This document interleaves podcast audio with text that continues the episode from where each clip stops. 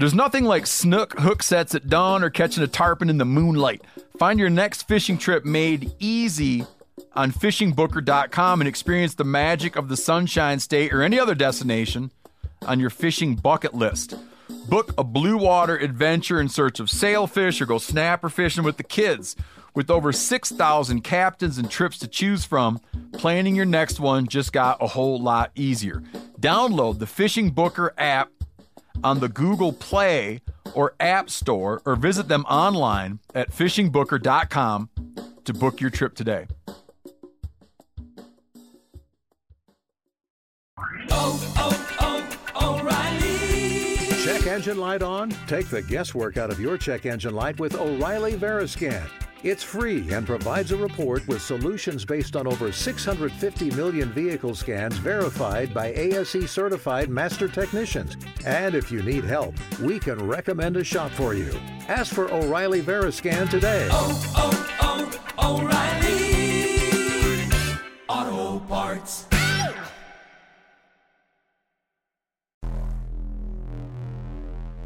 Welcome to the Wired to Hunt podcast, your home for deer hunting news, stories, and strategies.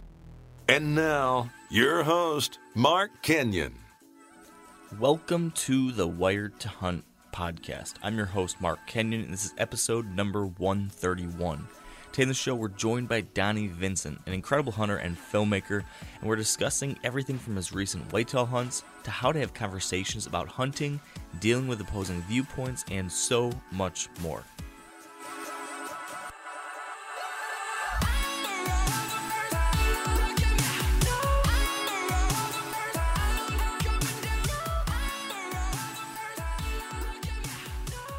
Welcome to the Wired to Hunt podcast brought to you by Sitka Gear. And today on the show, we're joined by Donnie Vincent.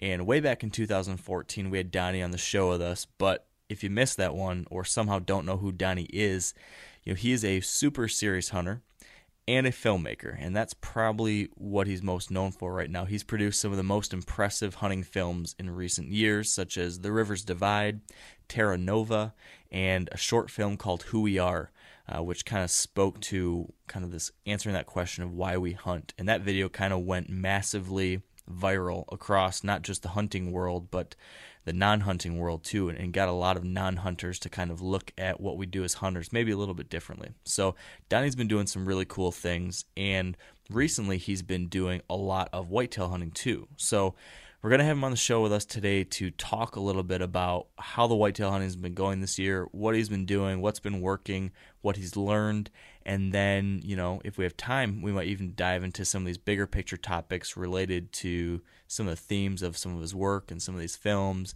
maybe talk about what's next and uh, some interesting stuff like that. So before all that though me and dan we probably have some updates that are worth sharing too. Right dan? Um maybe. I Maybe. might. Do you? Um you want you want to hear a you want to hear kind of a funny story?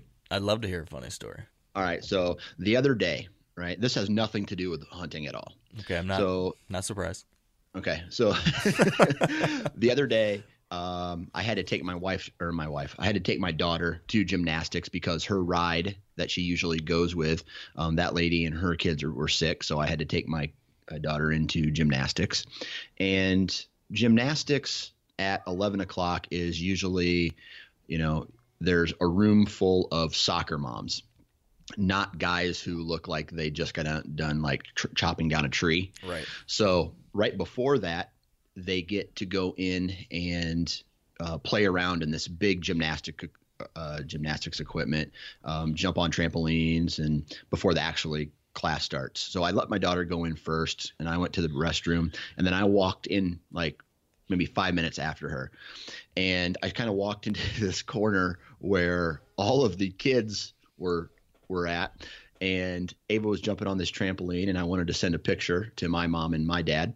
So I pull out my phone and I, I start like taking pictures of my daughter, and this lady comes up to me and's like, uh, like, who are you and what are you? Because I I'm wearing like this seed corn hat, like a dirty hooded sweatshirt, uh, Oh. the big old red beard. Looked like I just just got done uh, uh, crawling out from under a bridge. Yeah. So I got a kick out of that. She's like, go, "That's my daughter." She's like, "Oh, okay. I'm sorry. I'm sorry." oh, Dan, you you totally got called out for the creepy old man look. right. Right. It's like I, if I'm gonna steal a kid, it's not gonna be my own daughter. Yeah. oh man, I'm, it totally doesn't surprise me. Like if, if I saw you like taking pictures of a bunch of kids and my child was in that group, I'd be kind of weirded out too. Yeah. Don't blame you. Don't, God, he's got he's got a really gross beard, and he's an, he's an amputee. So I think uh, we better call the police. God, it looks like that guy dropped the hammer on his on his face. Maybe. I still, we still joke about that. Me and Corey still laugh about your dropping the hammer on your. Drop the hammer. On your you know, Fu I Manchu? haven't, dro- I haven't dropped the hammer in a long time. It's I been know. like three years. I know you got to bring that back. Should I drop the hammer for the ATA show? You absolutely should. Although it might, it might not be good for business, but uh, Yeah, probably not. but maybe people But- have respect for just the the gonads it takes to rock that. But when have I really made good decisions in life? You know Very- what I mean? very It's like, rarely. Why start now? Stay consistent, Dan. Exactly. Stay consistent. Exactly. So, so what's up with you, man? I've got one big interesting thing to talk about. Okay, she's fine. You finally got your wife pregnant. No, No. Okay. no, this is this is hunting related. Okay. Um, All right. yeah, no baby news yet. Okay. Uh but I got trail camera pictures of Holyfield uh, Boom. day before yesterday. Nice. So he's alive. And for the last, like, I, I got pictures of him on the 26th of November, and then nothing for 10 days, and then boom, he's back. But I don't know, something happened um, in between that period of time. I think it was probably after I didn't get pictures of him on November 26th, or after that period, you know, like I said, a week passed, eight days, nine days, 10 days. And over the period of that time, I kind of came to like, I, for whatever reason, I just thought he was dead. I was just thought I just thought the hunt was done. For whatever reason, I Right. just had this feeling that it just felt like it was done. Um, so I kind of like come to terms with that, and it kind of like in some way I don't know why I did this because it, you know there's no reason why he couldn't have disappeared for seven, eight, nine, ten days and then been back, of course. But Right. I just had this feeling. So I kind of come to terms with all that, blah blah blah. Well, when he shows back up and he's alive, I felt differently about hunting him, and I can't explain it. Um, but I've started asking the question of, do I even want to try to kill him now?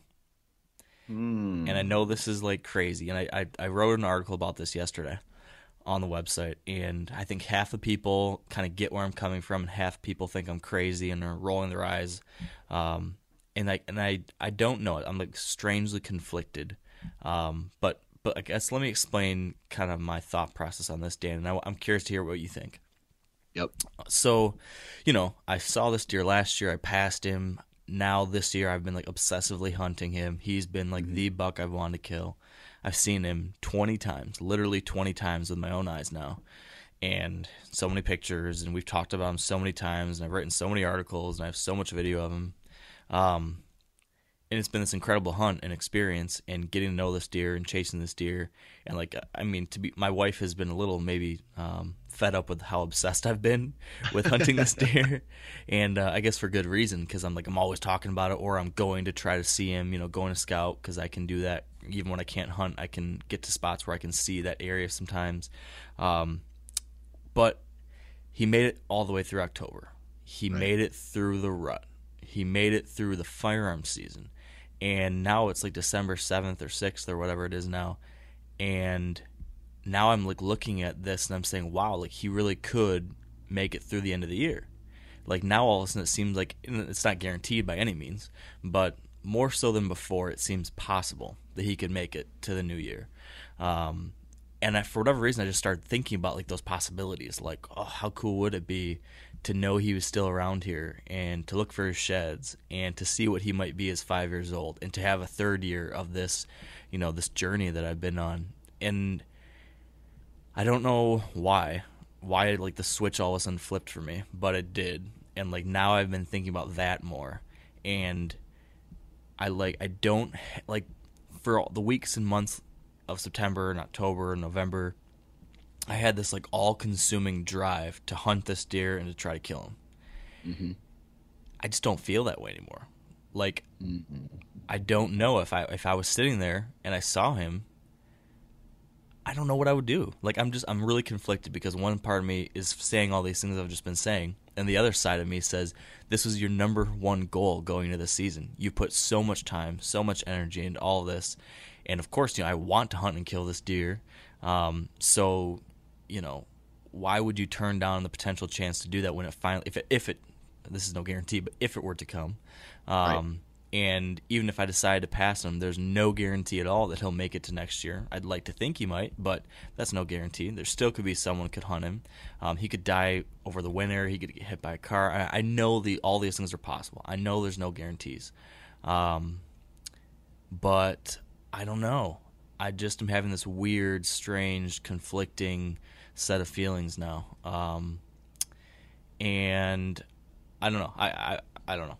I don't know. That's all I got. What do you think? What what am I? man. What do you I've think? had, I, I can honestly say that I've been down that same path uh, as far as thought is concerned. Um, you, your story with Holyfield sounds a little bit like my story with Shipwreck in a way, right? It's like what what what am I going to do if I actually get him in shooting range? Uh, this buck has been an obsession of mine. He's been he, he's a, you know a particular buck that that has changed the way I actually hunt Right. right? Yeah. Who has influenced this animal influenced me as a bow hunter, and you know it's like you owe that that buck something. But you've also you also mentioned the word journey, right? Yes. and you know this you know watching this buck grow is is, is like a journey but just so you know journeys come to an end man whether Yes. you finish the that journey or you turn around and go home or you just stop there's an ending point and i feel that you need to be the person that finishes that journey and not somebody else. You know, you're you're talking about a whole bunch of what ifs at the end of the season, right? He's on your hit list this year.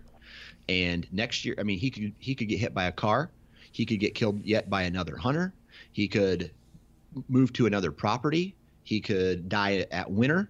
You know, there, there's so many what ifs things that happen that you know, as a hunter, you also have to take into consideration what your best odds of harvesting that animal are, and now is better than tomorrow. You know what I mean? Yeah. Yeah. No, I hear you, and I mean all those same things are in my head too.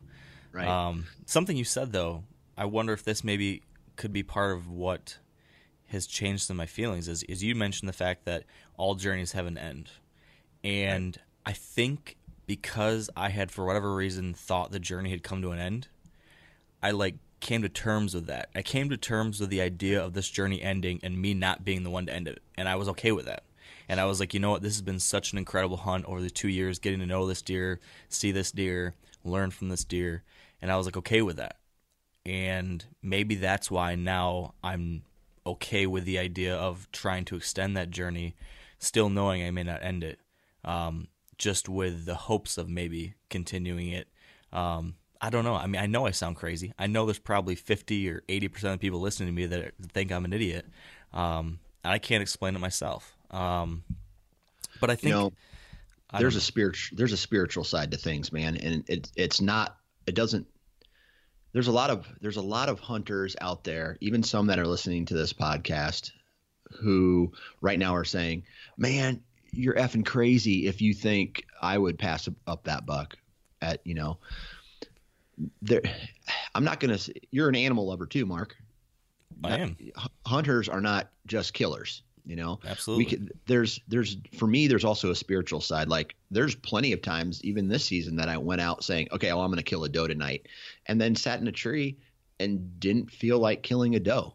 You know, just sat there and watched them. Maybe waited for a buck to pop out, or you know, just whatever, or just sit and observe nature, Yeah. observe the animals that you love. But and you know, and the only person you have to answer to is yourself. Yeah. So what I say and what everybody else say doesn't matter.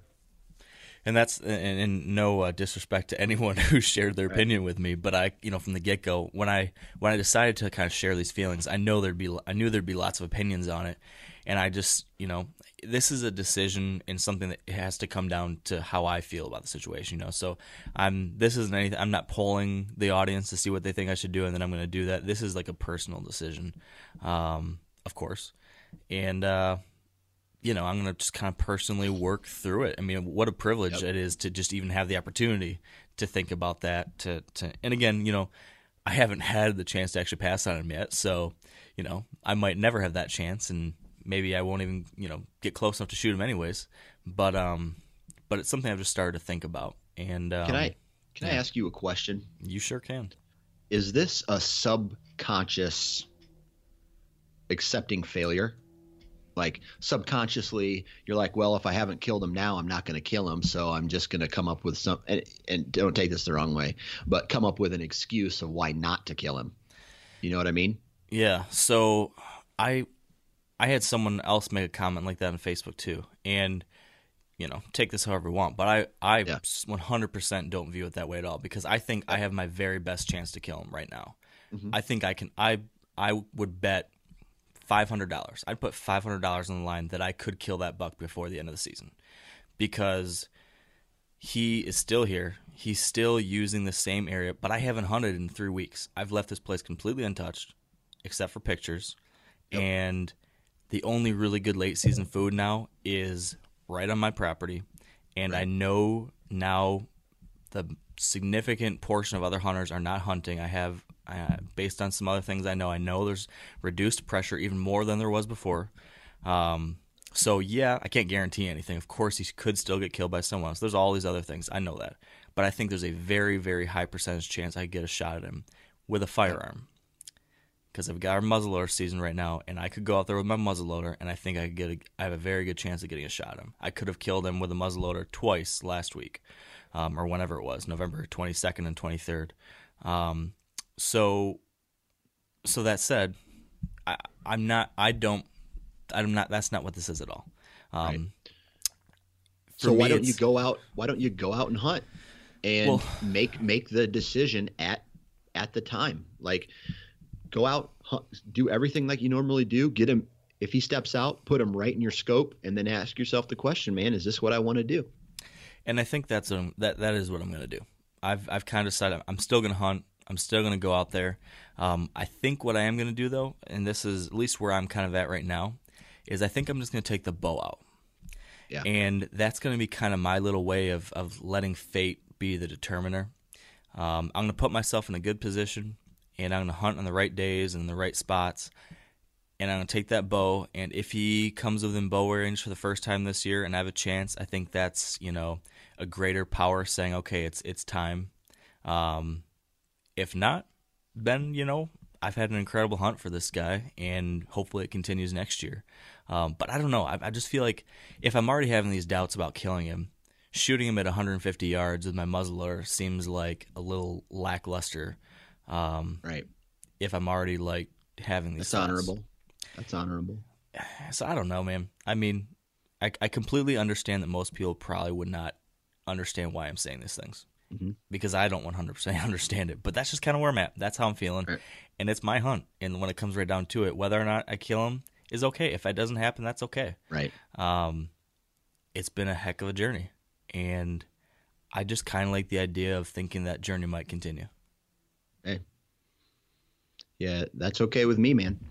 And maybe I'll kill him tomorrow night. Maybe. because I'm going back out tomorrow night for the first time to hunt this spot where I've got pictures of him. I haven't hunted there in a month, and um, he's been there in daylight twice recently. So we've got good cold weather. I've got a good chance, I think, a, de- well, a decent chance at least. So uh, who knows if he's there at 20 yards and uh, the blood's boiling and and I'm pumped and it feels right, we might bring it into the story now or maybe two months from now, I'll be looking for his sheds and we'll be talking about the same deer, and everyone will be rolling their eyes and sick of hearing about Holyfield. so who knows? Yeah, But buddy. I appreciate you hearing me out and uh, and and not calling me crazy. Well, I'm call- I'm calling you a little crazy. okay, Okay. that's fair. That's fair because I I probably am a little crazy, but We all are. we all are. So I suppose with that we should wrap this up because we're a little bit late in calling Donnie. Um, so let's wrap this part up, let's take a quick break to thank our partners at Sitka Gear, and then we will give Donnie Vincent a call. So, as I mentioned, we need to thank our partners at Sitka Gear for their support of this podcast. And our Sitka story today comes from Brock Bolt of Wisconsin.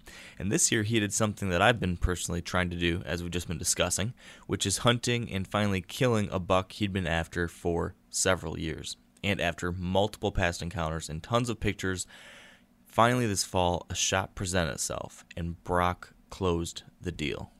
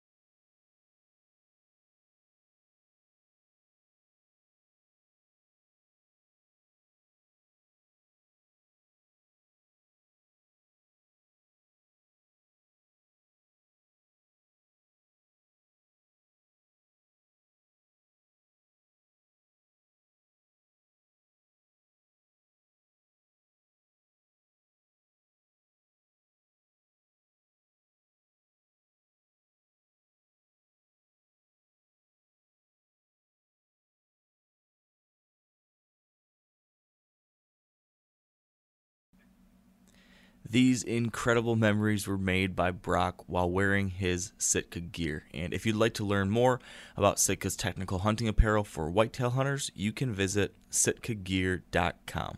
And now, let's get back to the show. All right, with us now on the line is Donnie Vincent. Welcome back to the show, Donnie. Thanks, man. I appreciate it. Appreciate you guys taking the time to talk with me. Oh, absolutely. Same, same to you. We uh, we really enjoyed talking with you man, I think it was almost two years ago now. So it's uh, it's exciting to be able to circle back and catch up on stuff. And, and you've been pretty busy since then, haven't you? Yeah, yeah, really, two years. It's been that long. I think so. I think that was 2014. Yeah. Wow. Okay. Yeah. So yes, things have. Um, yeah, I think things have progressed quite a bit. Yeah. Yeah. So so since that point, I mean, I think when we were talking last, you know, the Rivers Divide had been out for a year. I think we talked about that a little bit. Um, mm-hmm. But since then, you know, what have you been doing with your films or, or otherwise? You know, what's what's new with Donnie Vincent? Um, there's a lot to be honest with you, and and you know, for, what we're working on, uh, film wise, um, you know, has has not really been done um, before, not really in the way that we're doing it. And so the model of business, the model of how to make this work, there isn't a recipe to follow or somebody to to um, to piggyback off of. So we we you know things. I, I swear our business plan or our mindset probably evolves weekly, if not monthly, certainly annually. So a lot of a lot of things have been going on, and and uh, right now I've been fielding what seems like hundreds of death threats, whether I I better come out with a new film or else. yeah. So good death threats. Kind of funny. I, yeah. I, oh yeah. Yes. Yes. I'm uh, of course being facetious, but I just had a guy write me a letter uh, the other day, and it, it made me chuckle. And it, it was, he wrote it in sincere fashion, but he said, "Hey, we so we can buy T-shirts now. That's great, and we can buy um, metal prints or poster prints of some of your artwork and photography, and that is great." However, when will there be another film? And I said to I said to my producer Kyle, I just said it's really funny because I feel like in the in the tone that this gentleman is writing, I feel like he lent me a million dollars to produce five films or something like that, and he's saying, "Hey, where's our next installment?" But really, um, you know, the work is what I, I guess I think people feel owed, you know, and and I don't feel like I owe anyone anything other than I really enjoy putting these films together, and I really enjoy that people have enjoyed them. So it's it's you know it's uh, all around it fits, but um, yeah, our, our our model is indifferent, but we are working on a film right now that uh, is about bear hunting, and we've been working on it now this last year, and we're nearing the completion of it. So it's going to be coming out um, late winter, early spring, probably late winter. So um, yeah, man, it's just been so much going on. I can't even comment on the last two years. Yeah, that's incredible. And and so you've been working on these films for you know whatever this next installment might be, and then you were doing some stuff with Discovery Channel at one point, right? With their was it the Seeker Mhm. Network? Um, Mm-hmm. Is, is that still happening, or what's new on that front? Yep, I, I still do. I still do work with Seeker. Um, it has kind of, um, it has kind of backed off a little bit. It's it's basically the ball is in my court to produce as much or as little as I want. Originally, uh, I don't think uh, we draw the audience that Discovery was anticipating. Um, I'm, I'm, I'm trying to put this in a gentle fashion. Basically, you know, th- they work with content teams and, and content individuals that are going to deliver work that they can sell advertising around, right? That's Right. that that's their that's their main mode of operation. And so everyone loved our work. Everyone loved uh, the quality of the work. Everyone loved the storytelling. Uh, but companies, they just have this impossible wall in front of them to get around the fact that we're hunters. It's amazing how quickly uh, the human population has progressed beyond being being hunters in such a short time. And so these companies, it's not that the companies don't support it themselves. I've sat in the room with some of these uh, you know people that are driving these companies and and uh, their their directors that are their director of marketing and and they love it. They love the idea. They're just so nervous about their uh, customer that they they just kind of stay away. And so uh, I still work with those guys. I still talk with those guys quite a bit, but it falls falls into however much or however little I want to work towards it. So Gotcha. So something similar to what happened with this whole spear hunting and Under Armour thing, right? Yeah, I mean, um, yeah, I guess hunters, and I, I want to be careful here because I don't want to split my own throat. But hunters love to, uh, you know, a, a lot of hunters love to go looking for a fight, and I don't, I don't, I, I don't want to propel that at all. I'd much rather than go looking for a fight. I'd much rather hunt ethically and hunt with conservation and and population and age dynamics and habitat reconstruction in my mind than I would to just go out and spear a bear or do something that is going to ride that line, attract a lot of attention, and make people um, get their dander up. You know what I mean? Right. Definitely. How? What kind of? I mean, when you mention the fact that you know so many people have moved away from hunting, such a significant portion of our population is so very disconnected from nature that then hunting seems even farther beyond that. Um, it's so foreign for so many people, but at the same time, there does seem to be this resurgence in a certain segment of the population of interest in kind of going back to our roots in a certain way. And I imagine with some of your work and your films, especially something like Who We Are, um, which I think speaks to some of these reasons why we hunt that maybe don't seem as apparent to non hunters when they look at their stereotypical hunter. Um, what kind of reaction did you get from that film? And did that change your opinion at all about how the outside world sees hunting? Um, well, first of all, kind of looking back a little bit at the transition of when most people were hunters, and I'm not talking about original human societies where everyone, literally all of us, everyone coming from these original 31 societies um, where where everyone was hunters and gatherers. After that, as people kind of started to mitigate through time and um, the, uh, our world started to become mechanized. Um, people started to have the ability of going to the grocery store to get things for breakfast and lunch and dinner. People didn't have to um, be responsible with their lands and be responsible with their bow or with their rifle to provide for themselves.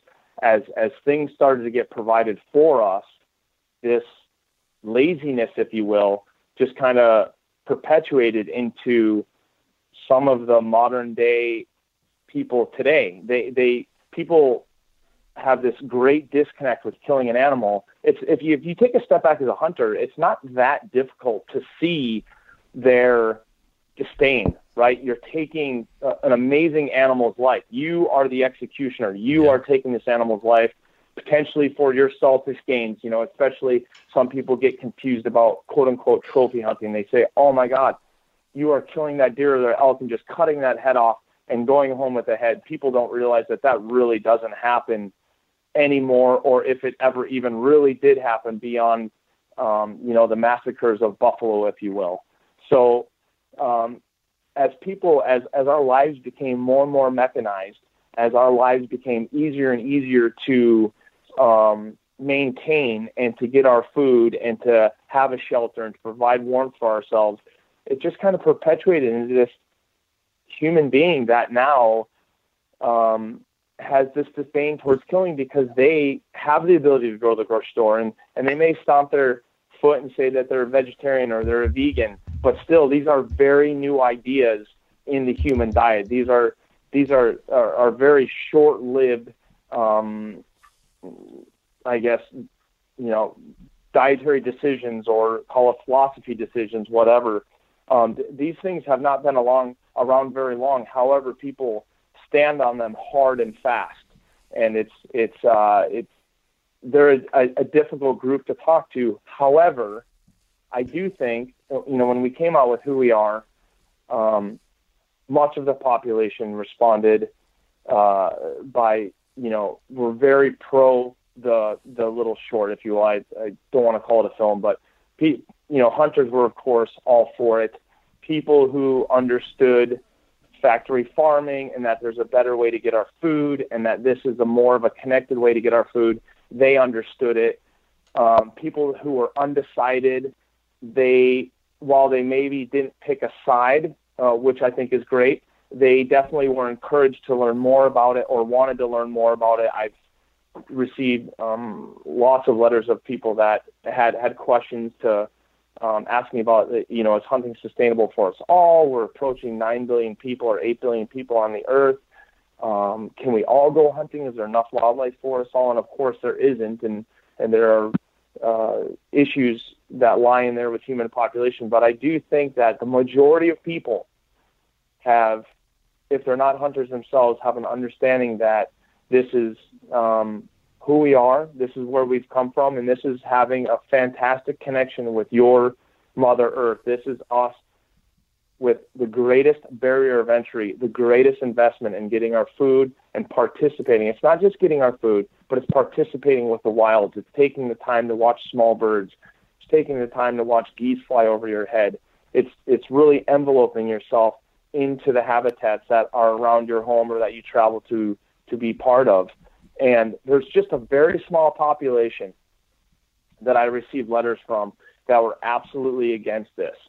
And I don't want to judge them at all, but I will say this their letters were borderline asinine. Their letters were borderline psychotic, Yeah. saying very aggressive things, um, wishing hate and disgust on my family, um, saying things like, "Oh, well, I'm I'm I'm going to just go buy a mountain bike tomorrow and two chainsaws, and I'm going to ride around the woods with my two chainsaws, and I'm going to cut all the trees down, and I'm going to call it mountain bike chainsawing, and I'm going to create a new sport just like you created the sport of hunting." And if, if you actually look at obviously this obviously this gentleman was very passionate about his argument, but obviously if you sit back and look at his argument, it's almost complete nonsense. One has nothing to do with the other. He is basically saying he's equating hunting and fishing to we go into wild places and just harvest, harvest, harvest, harvest, harvest. We literally, if you if you if you've seen the if you've read the Dr. Seuss uh, book about the the the Lorax, you know, Yeah. the, the, this once is this creature that goes into the woods and creates this this item that he wants to sell to the population. There's so much connection in this story. We have this person who represents a population of people wants to go into the wilds to chop everything down, to harvest all the water, harvest harvest all the trees, harvest everything that they can to create a product for the populations, and in doing so, you know, basically create a wasteland of the earth. And so that's what some of this very small population, I think, that's they're wrapping their heads around. Uh, they're confusing killing of animals with murder. Uh, they're confusing animals. They're they're adding anthropomorphism with animals through all of our connections to Walt Disney, um, and and they just have went so far down the wrong path that their their argument is weightless and and like I said, borderline nonsense and, and, and psychotic. And so it's a very small group. So again, a long-winded answer. I think the majority of people either support it or understand why we do it. They they might they might not do it themselves, or they might not, um, you know, be on the front lines, if you will. But th- they definitely understand why we do it. Why we do it. Yeah, it seems like there, like you said, there's that small minority of your extreme anti-hunters who are not open to any other way of looking at things. That you know, th- there's nothing we can say or do that's going to make them feel differently. There's this much broader population of people who are kind of on the fence. They're kind of okay with it, but at the same time, I think they're very easily influenced by some of the things that might pop up in the media by way of the anti-hunters or because of mistakes made by hunters that can be then easily used to to uh, to support some of these arguments by anti-hunters about these different crazy theories that of course make no sense when you think about them logically but when you put a picture of a dead lion in front of a headline it seems appalling to people that grew up on the lion king and bambi and all this kind of stuff. I, I think so much though to understand what we do and to understand hunting when you have none of that context, it's a really difficult thing to wrap your head around without thinking about it and without under without meeting people and talking about these types of things and, and understanding everything that goes into it. So I feel like it's increasingly and I, I don't know, I, I rant about this a lot, but I think it's increasingly important for us as hunters to, you know, participate in that discussion and to be positive represent representatives of this hunting way of life in our community and what we do because um, more and more if you if you mess up or if we do something that you know obviously isn't what we want to be shown as what hunters are all about that stuff can now be spread across the internet so quickly or used in propaganda or whatever i mean it's it's uh, That's, that's that's exactly that's exactly what I mean. Let's kill the rumors. Let's kill the negativity. Let's kill the hard line of black and white, where you're either for it or against it. Let's kill that by hunting ethically, by um, speaking clearly about our intentions with the habitat, our intentions with the wild places, our connections with the wild places. Let's, if you show them the engagement that you have with in, in the wild, and you show them why you're there, and you show them what you're doing, and you're completely transparent, and you're doing it with great ethics, the arguments just start to fall away. And like I said, then you reduce your population of naysayers down to people who are really never going to listen. And certainly, I- guess you should still take time to speak with them, but um, you might not want to. You, you might not want to beat your your head against the wall too bad. And when, like when people send me, if somebody sends me a letter and says, "Hey, I'm a vegetarian," whew, I can't really get over that hump of killing an animal. I can't really get over that hump of eating flesh or watching you eat flesh. I just um, can can you maybe explain it to me a little bit more? Absolutely. Um, going to engage with him or her. We're going to have a conversation. This is a great opportunity for me to speak with them, not to persuade them, just to enlighten them into what I do. They can make up their own minds. They're an articulate individual, but if if if we're if we're engaging with the wrong audience, um, you, you just might you just might fall flat on your face. So if somebody sends me a message saying I'm on a mountain bike with two chainsaws, I uh, you know I I don't chuckle. It doesn't amuse me. I kind of roll my eyes and move on with my life, and I don't even think anything. You know, I don't. I don't even think twice about it. But in the same regard, um, you know, and uh, I, I would be interested to hear how you guys feel, but about this gentleman that speared this bear, uh, and then Under Armour, all these people attacking Under Armour because they, you know, because they drop them. Um, was it legal to spear the bear? Uh, I guess it was. I, I haven't really looked into it, but let's assume that it was legal to spear the bear. Was it ethical? Well, that's an entirely another question. And um, is that is that the message that we want to send to the people that are kind of on the fence or the people that are looking for more information? Is that is that what we're trying to represent? We now have modern weapons, whether it be even traditional weapons of longbows, recurve bows, compound bows, crossbows, high-powered rifles, black powder, shotguns. All of these things are incredibly lethal.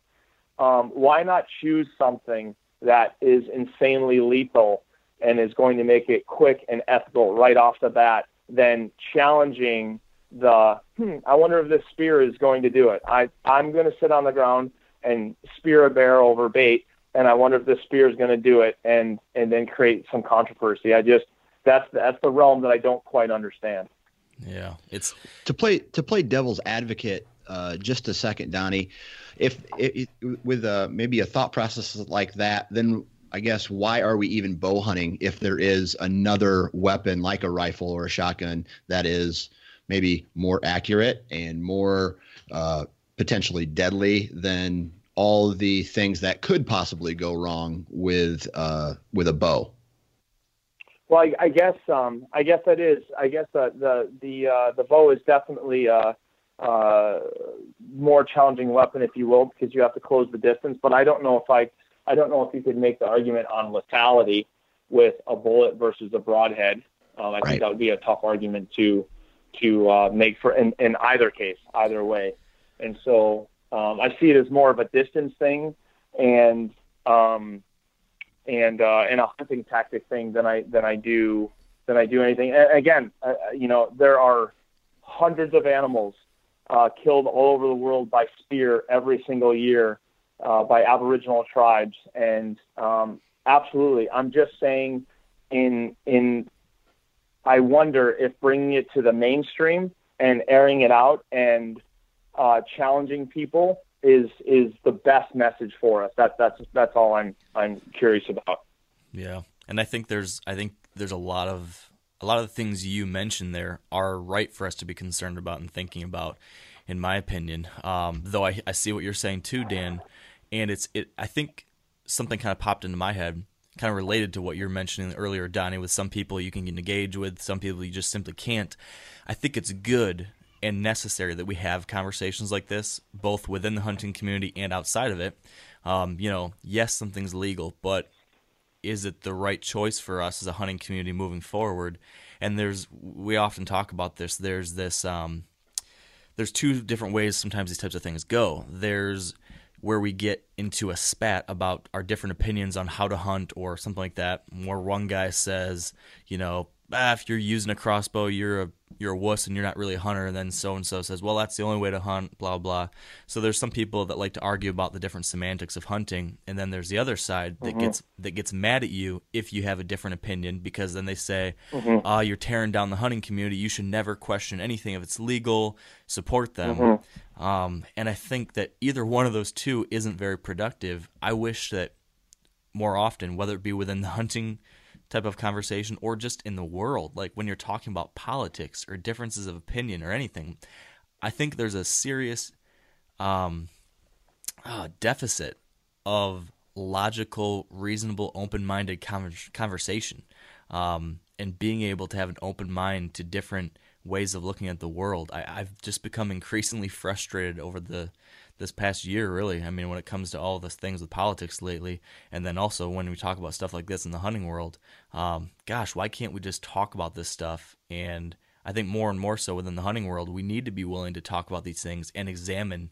ourselves as hunters because if we don't, and if things like the Under Armour thing happen more often, whether you think it's right or not what he did, if we have those bad PR type things when it comes to hunting, the more and more that happens, the greater chance I think there are for knee jerk reactions to happen by the general public that damage our long term privileges as hunters.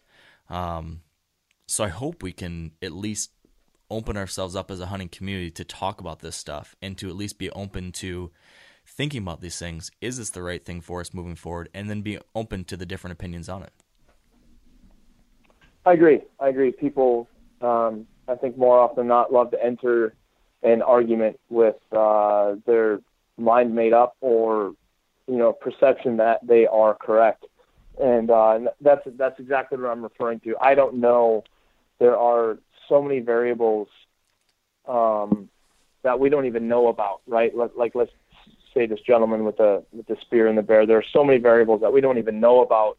Yet we see um, one one whiplash. We see Under Armour making a business decision and reacting to the negativity. I'm, I'm guessing the negative uh, comments on probably this gentleman or his wife's video. Uh, so you see Under Armour making a, a, a quick uh, decision, and then you see the whole rest of the world, right? People were sending me videos of them burning their Under Armour gear, and and then you have that backlash over there. But really, no one is like you said, no one is talking about you know the ins and outs of of I, uh, I guess why he speared the bear or why bear hunt that manner or um, you know if it's if it's legal and ethical is it you know do we do we just support it regardless? And there's many many tactics of hunting that I have no interest in participating in myself but um, I, I either I, I'm not going to denounce them if they're legal but I'm probably not going to talk about them if I'm not in in support of them because I'm certainly not the type that just blindly supports. If it's for hunting and it's pro hunting, then I'm going to support it no matter what. Uh, I'd, I'd much rather have the most information possible and make up my own mind. Yeah. Right. There was uh there actually kind of interesting we bring this up. There's a kind of a situation like this on Facebook right now, which I think I should just shut down Facebook and not look at stuff on there anymore because it just endlessly mm-hmm. frustrates me. Um, but mm-hmm. somebody posted a picture of a deer they'd shot to some group message board or whatever, and they had shot this deer in the head and blew off okay. its blew off its mouth. Um, mm-hmm. and this hunter was and killed and killed it and killed, killed it. it. Yep, killed it. So he had the picture yep. of him holding the deer with its face blown off, and he was a super happy hunter about it. And then you had, mm-hmm. you know, you had the two sides of the argument then just go off in the thread here, where you've got one side that says, "Congrats, you know, it was a legal kill and nothing wrong with it," and then you had one mm-hmm. side that said, "How unethical," or "How, you know, this is, you know, there's some serious concerns with this type of thing, thinking that's okay. And then you've got these people saying, well, any shot's a good shot. And just all the different things that might come up within that type of topic. I just read through this and it just, it just saddened me. I think just seeing the, A, the vitriol, and then also then the unwillingness to think about the ethics of something like this or to think about the ramifications of that kind of thing. Um, I don't know. The whole thing just kind of mm-hmm. put me in a bummer of a mood. And, um, Mm-hmm. I worry about that stuff a lot. Just the ramifications. Yeah, it's, it's going to be. Yeah, it's going to be. Uh, if, if, if there is a downfall beyond the complete implosion of Earth uh, through overpopulation and and just uh, habitat destruction, if there's if, if if it doesn't go that route, um, and we have to make decisions on hunting in the in the future. I mean, it's it's things like social media and uh, it's going to be our our our downfall. You know, it's going to be our it's you know it spreads it spreads the negative message and it gives anyone with a keyboard a voice and anything can be toted as a fact anyone can give their anyone can spin it however they want uh, and and photos like that you know who knows? You know, that's, uh, uh, you know, I, I myself guard my comments. I mean, listen to me even speaking. I myself guard my comments because I don't want to field 10,000 emails tomorrow saying it's my God-given right to shoot a deer in the head when I, I, you know, I, I may have my own opinions of it, you know, and, and, and we, you know, it, it, it's, everything is spun. Everything is spun and, and it's really tough to make, uh, it's really tough to make a decision. And, you know, back in the day, um, let's call it 1960, if you will, and you and I are, um, you know, you drive your car over to my farm and and we're gonna, you and I are gonna still hunt my farm, and then we're gonna go over and still hunt your farm, and you and I are still hunting along our field edge, and uh, you know, a, a big doe, a big buck jumps up and starts running, and you and I pull up, we take a running shot, and one of us is off and hits the animal in the head and drops it in its tracks, or uh, you know, something along that fashion. We, you know, we go up there, we walk up to it. If it's not dead, we dispatch it as quickly as possible. If it is dead, um, you know, we we pr- probably shake hands, grab a front leg, drag it back to the barn, skin it out with not even thinking twice about it. And obviously, that wasn't the intended goal to shoot it in the head, but uh, you know, it's it's what happened when we were hunting together, and we skin it out and split the meat, and you know, and and we go on our merry way. Well, that that completely changes when you post a photo to the world of this deer that is, um, you know, that is that is destroyed in such a way or, or has been hit in such a way. It's just shocking for people. If anyone has any trepidation about it, their their their argument can really quickly be pushed the other direction when they see a deer that's been shot in the head, really, really quickly. And uh, and so times have changed, you know, and and it's we have to be. I want to say we have to be careful because I, I don't want people to censor their opinions and the things that they do. I just want to be honest with themselves and honest the way they go about things. If this guy went hunting and he wanted deer meat, and you know, I think needed deer meat is probably a very select few people, but wanted deer meat, and this deer presented a shot of its head, and this gentleman felt like he could make that shot, and that was the shot he wanted to take. I don't know. It's not a shot that I would take. I'll tell you that.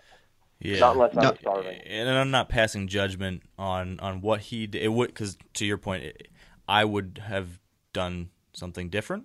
But you know, you don't Mm-hmm. know the circumstances. You don't know, and, and I don't know all the details either. But it, I think it, it just raised looking at all the various comments and opinions, and I, there's just all there were all sorts of things mixed in there that uh, make you kind of just I don't know. Con, I don't know, just Mm-hmm. frustrates you a little bit. Sorry, Dan. What were you gonna say? I was just going to say, Donnie, you know, at, throughout my entire life, I've been taught that, you know, communication is a two way street. You know, we have to do our best to try to communicate with them, and they have to try to do their best uh, to try to communicate with us. How important is it, you know, in seeing what you do, you are doing your best to try to put hunting in a positive light and maybe showcase how it's supposed to be done, how you do it, the you know the kind of the right way to explain to maybe uh, people who are not pro hunting or or maybe do or don't support it but are non-hunters, um, kind of that light. How important is it for us as hunters to then see things from their point of view if we're asking them to see things from our point of view? Yeah, and, and Dan, just so you know, like when I put together my films, or our films, I should say, um, I'm, I'm obviously on the camera, but there's a lot of guys working on these things together. But when we put together our films, it's not to show. I'm not showing hunters how it should be done. I'm not showing hunters the correct way that it should be done. I'm not showing hunters that I think I'm a better or uh, more successful hunter than they are. I'm showing the way that I enjoy hunting. This is how I Right. enjoy hunting these are the things that I enjoy to see and talk about. And so I'm just putting forth um, what what how I feel about hunting, and then uh, people are open to interpret it themselves. And and literally, uh, you know, the first time I wrote uh, the Rivers Divide, I was writing um, the script, if you will, the voiceovers, and I wrote it and handed it to Kyle, and he's like, mm, "No, you're writing it for TV." And I said, oh, "Well, I, you know, I'm kind of trying to tread lightly." He's like, "Don't let's not tread lightly. Just be honest. Let's just talk about let's talk about how you are saddened when you can when you kill an animal." And so I thought, "Screw it. All right, whatever. I'm doing it. I'm I have nothing to lose from this. I'm putting it out there and just started hunting. I just started portraying hunting and hunting on film the way that I hunt when I'm not on film and the way I act and speak when when I'm not on film. And so I just try to do it honest to myself and everything else can fall by the wayside. Like this this new film that we're coming out with is about my journey as a bear hunter because I have evolved as a bear hunter, and um, and, and and we can talk more about that later. But I do think it's important that we sit down and listen to their viewpoints and um, try to look at things through through their lenses, if you will, and, and understand. That's that's what I'm saying. Like it, if you actually take a step back, it is not that difficult to think about um, how violent and how upsetting it can be to shoot a deer. Maybe a little bit less if it's a duck or something like that, because um, it just seems like the larger the animal, uh, the bigger the brain. It seems like it has the more impact on us, the more we relate to it. And So I definitely, I definitely think it, and I feel it myself when, when I'm sitting in a tree and I see a big mature doe headed my way, and she's walking right down the path. She's going to come within the distance of my bow or my gun. Uh, one of the reasons my heart starts beating out of my chest um, is this this decision that I'm about to make is a one-way street. She, if she walks past me, and I make the decision, she dies today, right now. Uh, she doesn't know she's going to die. She's just walking down this trail. I know she's going to die, and that is overwhelming. It's very, very heavy for me, and it's a really big decision when I move forward with pulling the trigger or releasing my arrow. And so um, I feel like I already I, I feel like I already understand the other side a little bit. The only thing that I don't understand is this big these there's many things that I don't understand with their argument um, if if we're describing them as sides, but one of the biggest uh, some of the elements of their argument that I fail to see are when people are making what what I believe to be really silly decisions with you know um, um, you know, having having birth control amongst deer, or or protecting deer from hunters because people think if we don't kill them, if we don't kill some of these animals in this population, then this population, this habitat, this wild area is going to perpetuate into a perfect balance, right? If we leave this 40 acre woods alone, it is going to perpetuate into Walt Disney. It's going to perpetuate into the perfect 40 acres. Nothing could be further from the truth. All of these animals, whether it be a gray squirrel, whether it be the non-indigenous buckthorn, whether it be the white-tailed deer, all of these animals are aggressively going to go after their habitat to go through their differential reproductive success. They want to reproduce. They want to be the biggest, strongest, most successful they can be so that they can have sex and produce offspring, whether it's a plant, whether it's an animal, they are going to go after the resource with absolute. Now, when we weren't here or we had limited numbers, these animals kind of kept each other in check and balances. Those days are long gone. Now we have to participate both in habitat reconstruction, we have to participate in selective harvest, we have to participate in bringing money into different economies so that animals have um, a, a worth to them to, to ward off poachers, to employ people to keep eyes on these populations to try to to try to control this shrinking. Right, this is shrinking. No way, no other way to look at it unless we have a catastrophic die off of the human population. There's one thing that's that's we cannot argue is that we are burning through our habitat. We are burning through our earth faster than any other species. That is the only thing that you can't argue. Yeah, and that's something that keeps me up a lot thinking about that kind of stuff. Yeah, man, there's there's a lot of things here, kind of within this whole larger topic that uh, keep me up at night. Um, and and, and to, to interrupt you, quick, Mark, that's why, and as silly as this sounds, that's why when I'm hunting or I'm talking into the camera or whatever it is, I just want to appreciate this moment right now. I have no idea what the next time is going to be like when I'm sitting in a tree or sneaking up on a mule deer or sitting in a ground blind or sneaking up on a water buffalo or whatever. I, I, I just want to be super present when I'm hunting, when I'm fishing, when I'm even just outdoors scouting or just taking a walk with a friend.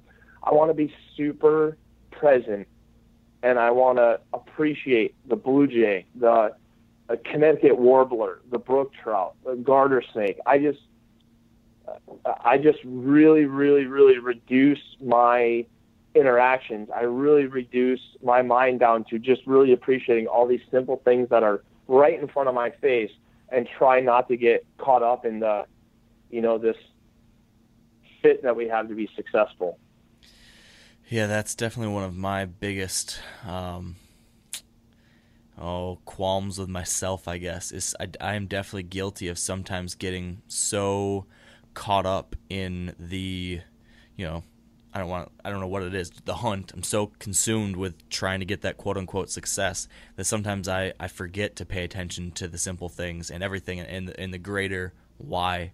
Um, I constantly need to remind myself to, to kind of step away from myself for a moment or from the actual task at hand to just remember why it is we're out here in the first place.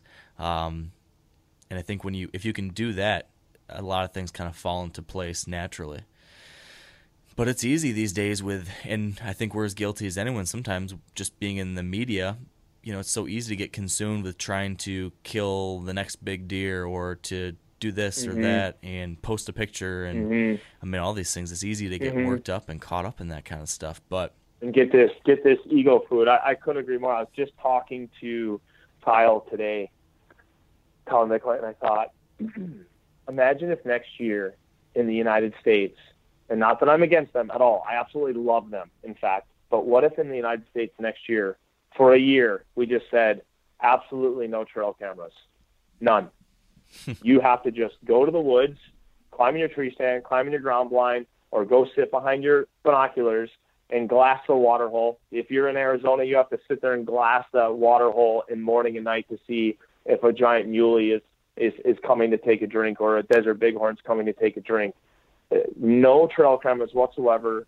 You just, I would be astounded if sportsmen and women didn't go to the woods with uh, with a heart that was a lot more full of the experience than when they go there with uh, looking for this deer to do this and get it on film and to get a picture of it, put it on Facebook, put it on Instagram, whatever. We're all guilty of it. I just wonder um, if the enjoyment factor would go off the charts. Yeah, it's an interesting question. I mean, it's so true. I mean, I'm I'm guilty of it too. I've become so all consumed in that kind of stuff, and it'd be very interesting to see because part of what I personally love about hunting, or one piece of it, is that journey. Sometimes you know targeting one specific buck, like I am this year. Um, but then it's mm-hmm. also like sometimes that it you lose something because of that. You lose all. It's almost like I found myself, you know, over the course of like October and November, every hunt that didn't, you know, get me one step closer to killing this one buck, I, it was I wasn't enjoying, or I found myself like upset, and I'm like, why? I, I shouldn't be upset about that, or frustrated by this, or not enjoying seeing a beautiful deer or having that experience or being out in nature and stuff, it there definitely is that risk of um, of losing some of those things. That there's there's some great things about trail cameras and management and all that kind of stuff, but there's definitely risks that if you mm-hmm. let that get out of hand, it can uh, you can lose sight of some of the bigger things. So almost like mm-hmm. having a certain expectation going into the woods is ruining the overall experience mm-hmm. of hunting yeah, you're looking past the things that are just before you. Yep. You're looking past them. You're looking through the chain link fence instead of looking at it, and and it's it's something that I'm challenging uh, myself with because we all slip into it, and um, and creating films is my job now, and uh, and so you know I slip into it too. But I've I've come through this evolution. Like a lot of people are, you know, like we started our conversation out with. A lot of people are saying, "Hey, man, when's the next film going to come out? We need the next film." and and uh, you know I, I I feel like I don't owe anything to anyone, and I just want to produce the next film when it's honestly done and when it's honest to who I am and and what I am, and then I'll, I'll release it then. And and my my point is I'm I'm just trying to pull myself, reel myself back in from the from the you know slipping into the exact same rat race. And I've actually been contemplating lately um, doing quite a bit of hunting in the in the future here, where I pull my trail cameras back, um, still do the management. I still want to manage the land. I really enjoy adding the much needed bedding, cover, and food to the properties that I hunt for the deer, squirrels, pheasants, turkeys, snakes, turtles, everything. I, I really enjoy improving the habitat, so I would still do that. But then when I go hunting, um, you know, take a recurve uh, and uh, pull on my woolens and go take a recurve and and um, and just take a step back and empty the backpack out and get rid of all the gadgets and this that and the other thing and and uh, just try to clear my mind and enjoy the experience a little bit more. When when you kind of watch these surfing films, you listen to these people talk about, uh, you know, find trying to find the perfect ride or you know find the the perfect wave and, and, and be caught in that quote unquote perfect moment are you kind of a purist when it comes to hunting and trying to find the, like the search for that perfect moment? Yes. Yes, I, I, yes, I've, I've, um, it, yes, it falls in lines with, with like what, what you said, um, that gentleman shooting that deer in the head. I wouldn't do that. Why wouldn't I do that? That doesn't, that doesn't fit my bill of being a hunter. That doesn't mine, not not a person. That that as soon as that took place, um, uh, that that interaction would be tainted for me, and uh, and that's not what I'm looking for. I actually had a friend of mine. This is when I first started hunting. Um, I was calling in a turkey, a big tom turkey, and he was gobbling his head off, and he was full strut, and he was coming, and uh, something wasn't right. He didn't like something, and he wasn't really spooked, but he came out of full strut and just kind of skirted the edge of the field and went down in the timber. And I I had a shotgun with me, and I jumped up and I ran down the ridge and I snuck around this oak tree, and here he comes walking down this logging road, maybe like 15 yards away from me, and I just let him walk on by. And later on, I met up with my friend, and he said, "Yeah, how was your morning?" He said, "Oh man, I had this big tom coming to me. I'll never forget it. It was a picked cornfield. He was gobbling every step or every second step. I could see his big beard was just slapping against his chest, and um, I was sitting with my back to the east, and so the the sun was just firing up his feathers, and I can I can see this as though I'm still sitting against that. I was sitting against a a, a wood pile. I can still see this as though I was sitting against that wood pile. And he came down, and and then I told him the story as just as I had just told you uh, and he said, "Why didn't you shoot him?" And I said, I, "He didn't do the deal." And he said, "Man, you you read too many books and you watch too much TV." That's what he said. He said, "You read too many books, you watch you watch too much TV." I said, "No, that's that's not at all. I just wanted him to do the deal. I wanted to trick him with my call to my decoy. I wanted the trout to go up and eat the fly. Uh-huh. Uh, I, I just, you know, if if if the trout goes up to eat the fly and and turns at the last second and I hook hook the trout in the caudal fin and I reel them in. It's not the same for me. It just isn't. And um, you know, I don't live in a cabin in northern Alaska, uh, 500 miles from a grocery store. If I if I did, and I needed a moose to make it through the winter for me and my family, and a cow moose presented only her head to me uh, on uh, in a, in a late October hunt, you bet your ass I would shoot her in the head. But that's not where I am right now. And so my my personal degree of hunting success and my enjoyment comes with a, a set of standards, both ethical and and heavy with conservation. It's just who I am. Yeah, I think it's interesting, and I think a lot of us go through an evolution. Uh, we each have our own individual evolution as a hunter. I think, um, and I think I'm I'm getting to the point where I feel more and more like you do in those types of moments, Donnie, where you know for a long time was I just want to kill a deer, and then I finally was able to do that consistently, mm-hmm. and then I was like, all right, I want to kill a mature deer or a bigger deer, and then I've, mm-hmm. I feel like I've proven I can do that, and now now I'm like in this weird place where all of a sudden getting the kill. I don't know. I'm in a weird place where we were just talking before you joined us, Donnie, about how I've been after one buck this year. Um, it's been for 2 mm-hmm. years I've been after him and I've been hunting him and I've seen him 20 times and now I just found out he's still alive and I could take a muzzleloader out there and I actually just saw him recently in daylight and I think I could probably kill him with a gun and now I'm thinking I don't know if I want to. Like I don't know if I even if I, if I even want that hunt to come to an end this way. Um and See? it's yeah, yeah. And I uh it's just really interesting to have all these different feelings um about the how and the why.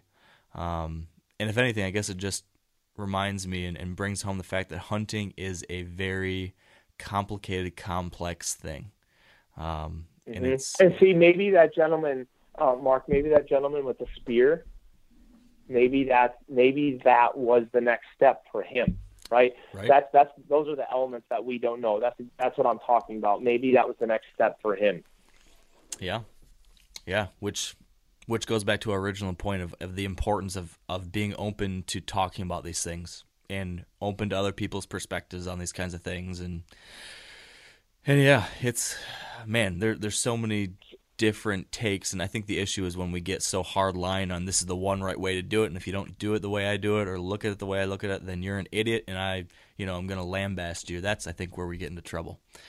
Um, but but man, we've been talking about all sorts of these these deeper parts of hunting. I'd be I'd have some angry listeners if I didn't at least ask you about the the more surface level aspects of hunting too, being your deer hunting this year. I know you've been doing a little more deer hunting um, recently, I have. and I want to know how that's been going for you. But real quick, before we get to that, we need to pause for a word from our sponsors of this episode, Redneck Blinds. And Redneck Blinds is offering a few special deals this month for Wired Hunt listeners. But first, I recently spoke with Bill Winke of Midwest Whitetail about how he's been having success with these blinds, in particular, how he used one of these to kill a buck this year he called Lefty. And I wanted to share that with you.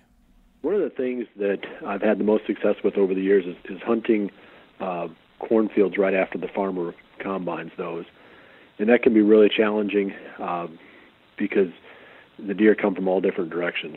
So it's pretty tough to hunt those spots from a tree stand, uh, but they're so attractive that you want to find some way to hunt it. Um, you know, you, you get the weird wind directions that may not coincide with the day that you want to be in there, and and uh, that sort of thing. So what I've started doing now is putting these redneck blinds on trailers and pulling them into the fields while the farmer is pulling out with the combine.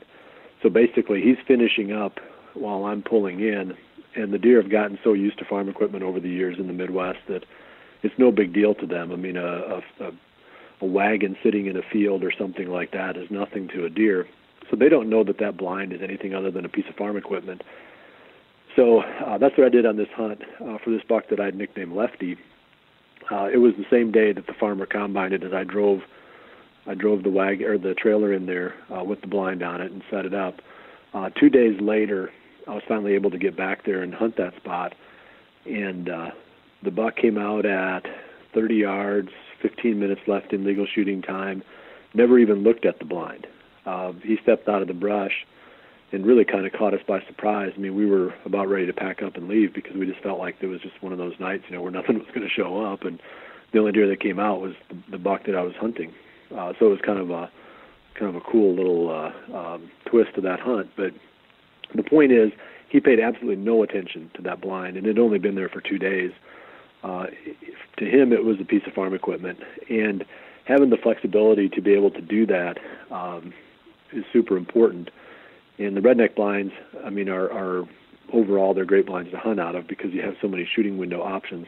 So when you move into a field like that, uh, you know you've got so many different places where you can shoot, and the deer aren't always going to cooperate and, and you know walk right past the front of the blind. So it's nice to have all the corner windows that you can swing open real quick and easy and, and get shots wherever you need them. Um, the other thing too is, like I said, the wind direction can be pretty variable for you, and uh, these blinds are really good because you can you can shut all the windows, um, and, and that bottles your scent up inside. And then at the last second, you can swing one of the corner windows open and make your shot. So that's kind of the the quick summary of how that hunt was successful for that buck named Lefty. But we've done it on many other deer too, under almost identical situations.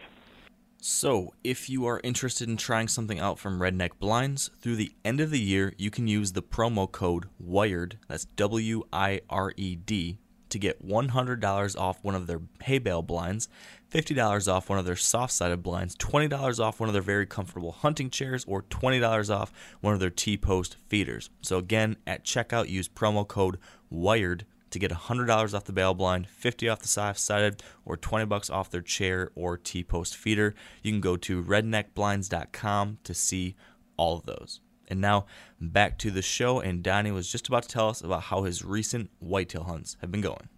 Uh, it's it's been going. I mean, uh, the that the conversation that I just told you about that I had with Kyle, where I said that would be fantastic to uh, take a step back from trail cameras, take a step back from all the gadgets with you, either on the ground or in the tree, and and just you know a good bow, good pair of binoculars, good set of wool, and just enjoy your time in the tree or on the ground, wherever it may be. Um, that stemmed from my deer hunting in North Dakota this year because I basically, quote unquote, I don't even like to say it this way, but I basically know of all the bucks that live on this ranch, right? I've gotten all of their pictures a thousand times. And um, and through that process, I know who is the oldest, not the biggest, the oldest. Um, and so I started fixating on this deer this year that I call Beefcake, and I call him Beefcake because um, he's um, just has a massive body. He has, you know, not not nothing to write home about for antlers. So he he would probably score if you're a score guy, he'd probably net in the upper 130s as an eight pointer. Maybe if he's bigger than I think, he might net in the low 140s as an eight pointer. Um, but his body was just so huge and he's so tough. I've watched him chase a couple of other big bucks off of does and and fight and win. And so I was just like, you know, he just I just liked who he was and and knew he would be difficult to hunt, so I picked him. But in inadvertently, I ended up passing every other buck that lives on the ranch. I saw them all. There's only one other one that I I didn't have a chance to shoot, and um, and I saw him twice. He just was too far away, uh, and that was a that was a deer who I know is five and a half years old, and I and selfishly I wanted to see when he's six and a half years old. But to answer your question, like I went out to North Dakota early in September uh, just to kind of scout, and I knew I was going to have access to this ranch for the rut so I didn't want to kill a deer early, even though it was deer season. I just wanted to watch them, check everyone out, kind of learn, learn their behaviors, and really start to gain this connection with them, just personally. And uh, and I went out there and did that, and it was incredible. Then I went back during the rut. Had two weeks to do it. The first ten days of the two weeks were somewhere in between 60 and 70 degrees during daytime highs. So the mornings were non-existent. I n- never, barely saw a deer in the morning. In fact, I was seeing all of my movement much throughout the rut. Uh, the first two weeks, I was there November 5th through the 20th, and so November 5th, 6th, 7th, 8th, 9th, 10th, 11th, I was seeing almost all of my movement between 10 a.m. and noon, and then I wouldn't see anything essentially in the morning or in the evening. There was just a movement in the middle of the day and I came very, very close to killing Beefcake.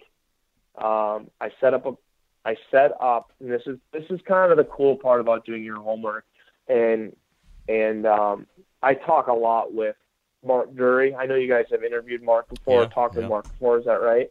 Yeah, Yep. Mark's a, a, a good friend of mine.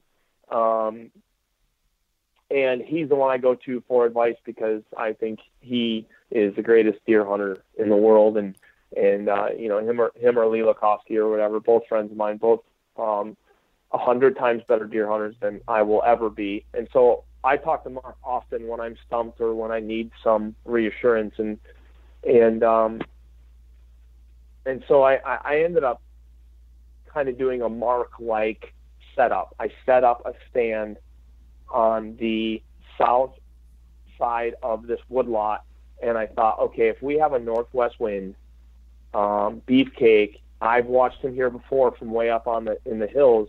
I've watched him skirt this edge, and I think he, you know, this is all in my head. I think he's scent checking this whole bedding area for does, and then he does this big loop, crosses the river, it goes around in this whole big other loop, and then and I, I'm I'm judging this off of my actual visual sightings from the hill using my my binos and spotting scope and also my trail cameras, right? Because then I'm like, okay, I lost sight of him here, and then I got a picture of him here at noon, you know. So I'm starting to put this stuff together. Yep. Well, he came down the trail just like the doctor ordered, perfect, William Altman, my photographer, saw him first, and he's like, "Hey, Donnie, beefcake's coming right here, perfect, just like we want."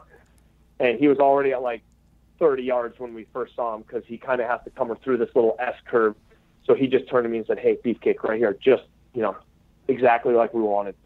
And I grabbed my bow. Isn't, isn't that even funny? My sentence structure there, exactly how he wanted. It's so ridiculous. and so I I spin around, and I work myself around, and uh, he's coming. I range everything. The wind is perfect, and um, there must just have been a little swirl, right? Uh, wind is just like uh, hunters sometimes I think aren't wrapping their heads around this, but air is just like water, so it's very fluid, and so there's little eddies and little currents here and there, and so as much as we like to think we have our wind right at the base of our tree or in a little ravine, um, we, it might not be perfect, and so he just came and at th- he, needed to take 13 more steps to be in my shooting lane. He just stopped, stayed very still for five seconds, turned around in his tracks, had his tail tucked between his legs, and he walked out of there with absolute purpose. And I loved, hated watching him walk away, loved watching how he walked away. He just walked away angry. He was upset that something had disrupted his path I could see his muscles were all flexed. And as he walked away, this was really cool for me. He kept his one ear, he kept his left ear um, facing, like quartering back over his body to catch anything that might be off his left side. He kept his right ear tucked straight back to see if something was directly on his tail. So he was protecting his left side quarter and his straight back.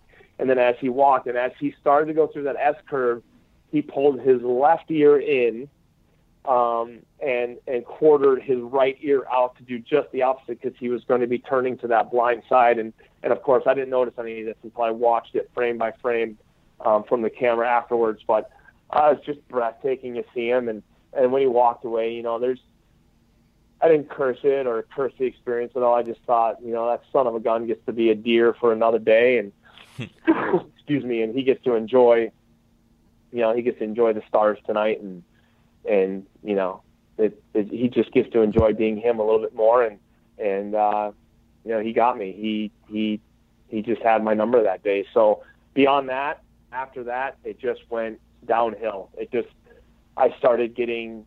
This is embarrassing to admit, but I just started getting frustrated and um, I literally would sit in spot A. He'd show up in spot spot B. I'd show up. I'd sit spot B. He'd show up at spot A.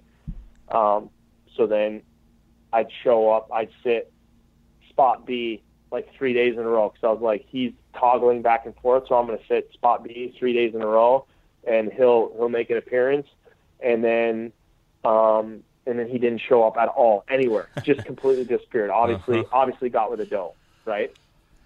So then I'm sitting there with only a couple of days left, and I'm like, oh, he's gone. He's he's he's hunkered up with a little Susie Q. Uh, I guess today I'm going to hunt spot A. So I hunt spot A, shows up at spot B, out of the blue. so then the last day I'm like, oh, I'm going to hunt spot B. Showed up at spot A, and I came home. That's the mature buck, right? Gosh, it's hard to. Yeah, he's seven. He's seven years old. Wow. They yeah. uh, they they've got a way of avoiding the script. They definitely and and that's why we do it though, right? Yeah. I mean, that is why yeah. we do it. yeah, I, I could have shot everyone else other than the, this other deer that um, William named Roger. Don't ask me why he named him Roger. He just did one day, and it stuck. And and uh, and yeah, it just is what it is. You know, it just I could have shot every other deer there, and that's that's where I kind of thought like, if I didn't have a trail camera, if I didn't spend so much time watching the deer, which I don't regret, I would always, even if I got rid of all my trail cameras, um, I would still glass my face off because it's my absolute favorite thing to do. But I'll be honest with you, I use I use Reconyx cameras when I can afford them. I have some other um, branded cameras also, but I, I buy Reconyx when I can afford them. Uh, and you know, when I go pick up that little card and I watch the video because I I've been putting them on video a lot, and I see the video, it's just like, not only do you get information, you just get to see how they move how they interact with each other and are they bullying each other? You know, is there a fight? Are they dog and a doe? You know, how are they going under this fence, over this fence? I just, oh, I'm just, I love it. I love watching them. Fascinating animals. So, okay, so what scenario do you think you enjoy more? Would it be the scenario where you go to a brand new property and you you know nothing and it's just pure surprise and happenstance and you shoot something, um, or the scenario where you do know everything, you've managed it, you've scouted, you know what's out there, you have one deer in your mind. I mean, it's interesting because there's a certain level of unique amount of um, satisfaction that you can get out of either or. Um, I don't even know which I Mhm. enjoy more because I've done both now, and there's something really cool and special about both different scenarios. Yeah, and I, I, I don't know either. In fact, I'm, I'm leaving. Um, I leave on Tuesday to go to Illinois for a week, and I'm hunting a property that I know nothing about. Uh, I'm going there for a fundraiser to uh, essentially 10 guys are going in to hunt this place, and a lot of the money, a lot of the proceeds from us paying to hunt there go to this uh, group of special needs children. And, um, and, and so I know nothing about the property. I don't want to know anything about the property. Uh, like the guy that runs the property has messaged me a couple times saying, "Oh, let me send you some trail photos." And I said, "Don't, don't send me any trail photos. I don't even care what's there. I'm just coming. There's, I'm not hunting with a camera. I'm just coming to hunt. And the first mature buck that walks past me is getting an arrow. And until that happens, or if it does happen at all, I'll just shoot my doe or does. I don't know what's legal this year in Illinois, but I'll either shoot a mature doe or I'll shoot mature does until I get an opportunity at a, a five year old or plus older buck. And if I don't, who cares? If I do, super. And the first one that comes by is getting it. I don't care if he's got pictures of a 200 inch double drop time kickers, stickers. I don't care. I don't want to know. Uh, the first big boy that walks past me is getting an arrow. Yeah, yeah. There was something kind of. And I don't know which one. I, I honestly don't know. I, I'm just like you. I could. I've done both. I don't. I don't know. I don't know. Yeah. Yeah, there's there's something yeah, I don't know either. There's something cool about the idea of you just never knowing what might pop out because I think a sense of mystery has been lost a little bit when we have these hyper managed properties, um, which is so cool. I mean, like we've been talking about, but there is a little bit of something that that you lose, maybe a little bit. So I don't know. Um, what? Yes. wh- Yes. Uh, go ahead. I was just gonna I was gonna kind of pivot a little bit. Um, I was just curious, what do you think you learned from that two week stint in North Dakota and having those close encounters? Um, is there anything you? And I think for a lot of us, every year, at least for me, I kind of sit back and look at the season and say, what what big new thing did I can I take away from this? What did you take away from your from your two weeks there?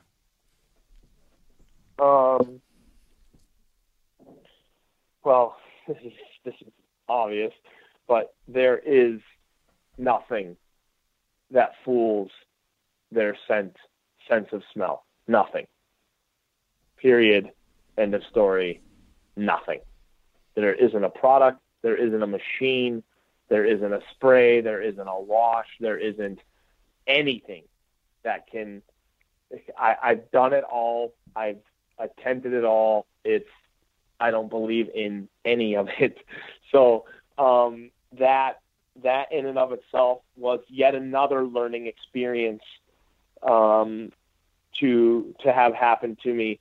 Um, I'm not a gadget guy at all, but I know um, I know um, I've used. Um, have you guys ever used Ozonics machines? Yes. Yep. Yep. and I've used Ozonics in the past, and um, I know Ozonics does exactly what they say it does. And um, if you use Ozonics in a ground blind, excuse me, I think it is terribly effective. Um, but uh, uh, you know, I, we used a couple of units in the tree stand there this year for the first time ever, and um, when the wind was bad, the wind was bad, just the way it was. Like no, nothing saved us, and so I I can I, I seem to continue to learn that exact same um, circumstance is that you, you just can't beat their nose when when the wind is in their favor, and um, so that's one. Number two is even though I've been on this property for 14 years, um, I felt like I should have scout. I this year I poked around in new areas more than I ever have before, and I really wish I would have made it out to this property in the spring and scouted it just a little bit more in in finding out uh, different travel corridors and different bedrooms because I think I could have been a better deer hunter in the fall had I done my homework in the early spring before green up. And uh, and I I just felt like I was a tiny bit out of position on a few things, and I I really feel like now having spent two weeks there, I could have dialed things in a little bit more had I looked around a little bit more. But um, you know that's basically it. That's that's I still I still and, and I relied too heavily. Um, this is the other thing that I learned in this. I don't know if this equates to everyone or not, but I, I, I just learned again that I, I relied too heavily on cameras.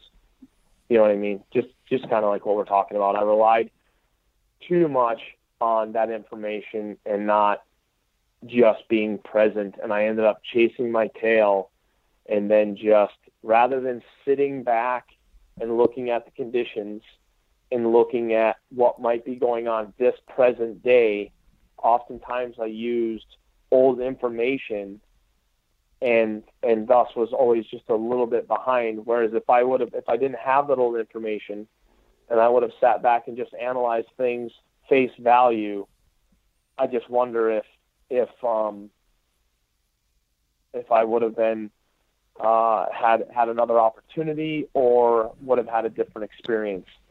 Uh, if that makes sense. Yeah, yeah. No, do you ever find yourself? It sounds like maybe you do, where you you find yourself in this internal battle between like a gut instinct and then like overthinking and like over analyzing the situation based on all the data. I find myself in a constant battle between like what all this we stuff talk about tells that me. a lot. Yeah, yeah. It's a constant chess match, but sometimes I feel like we go too far. Yeah, and that's that's that's what I'm talking about. I wonder, I wonder if, um, I wonder if we just if if it's just too much information. Like for instance, um, Mark Drury, genius deer hunter. What has made Mark a genius isn't that he goes out in the yard and grabs a handful of dirt on a September 12th morning and tosses it in the air and says, you know, and has this connection where he says, yes, hunt the acorn stand. I really feel like, uh, you know, no, that's not it at all. The, the reason Mark is a fantastic deer hunter, and some people say, oh, it's because he has these great properties. No, it's not. The reason he's a fantastic deer hunter is because he has taken data that he knows. He has used trail cameras not in the manner that we're talking, but he has then since went back and looked at variables that are changing to cause such behavior, whether it be a doe, a young buck, or a mature buck. And in doing that, in organizing these findings, he's been able to see trends to where now I know some people think like, you know, he's he's able to kind of you know, make make guesses or decisions on where a deer is going to move that are kind of almost hauntingly accurate. But all he's doing is he has a really great set of clean data, uh, either in his office or in his brain, probably both, where he extrapolates um, the best laid plan over a huge amount of area, a huge amount of data, rather. I'm sorry. Um, whereas, like for instance, what, what I was doing in North Dakota, I was looking at a single data set. I was looking at oh my God, Mark came down here this morning at 9 a.m. and got coffee. I'm going to sit here and kill Mark tomorrow morning at 9 a.m. when he goes to get coffee. But Yeah. but you only freaking get coffee on Wednesday and Right. it's Thursday. And I'm sitting there going, oh, nine o'clock. Where's Mark? You know, and whereas whereas whereas Mark Drury has looked at these, he he just has more data that he's extra- extrapolated from, and that's you know that's. Uh, that was the pitfall that I fell into this year. That I just think that we second guess ourselves. We sit there and go stand A or stand B or ground blind A or B or or you know even guys that even guys that and stock hunt. You know I, I do a lot of and stock hunt. Even those guys, you know, you get up in the morning, you're looking for sheep. Oh, did we go down drainage A or did we go down drainage B? Last year I saw a couple of good rams in drainage A. uh, but I've never even really looked down Drainage B. Which one do you want to go down tonight today? Uh, I, you know, you start to you can talk yourself into a circle. Yeah. That is the truth. the The analysis and the data and all that stuff is fascinating, and I and I love it, and I obsess over it. But sometimes, yeah, it can definitely Mm-hmm. get you uh, chasing your tail too. I Mm-hmm. want I want to I want to jump back to something you said a while ago. Totally off topic here, Ooh, but um, okay. Hopefully, I didn't offend you. no, all. not at all. Um, you told you mentioned that your buddy says that you read too many books and watch too many movies. That Mm-hmm. maybe influenced why you approach hunting the way you do, or, or something along those lines. What what kind of stuff do Mm-hmm. you read? What kind of stuff do you watch? Um, uh, lots of different stuff. I don't watch much. Um, I don't even really have TV at my house. I actually have uh, I actually have rabbit ears at my house on my TV. Um, yeah, so um, I do take some time to watch football a little bit here and there. I do like football, but yeah, like like I don't have the Outdoor Channel or Sportsman's Channel or any of that stuff. I don't watch any hunting. Mark uh, Drury sends me his films, and uh, I sit down and watch those, and and uh, so I watch that stuff in regards to hunting. But it's in regards to reading. Like right now, I'm reading two books. I'm reading. Uh, they're actually right here in my office. I'm rereading for probably the fourth or fifth time. Uh, a Sand County Almanac by Aldo Leopold. You guys familiar with the Excellent, book? excellent book.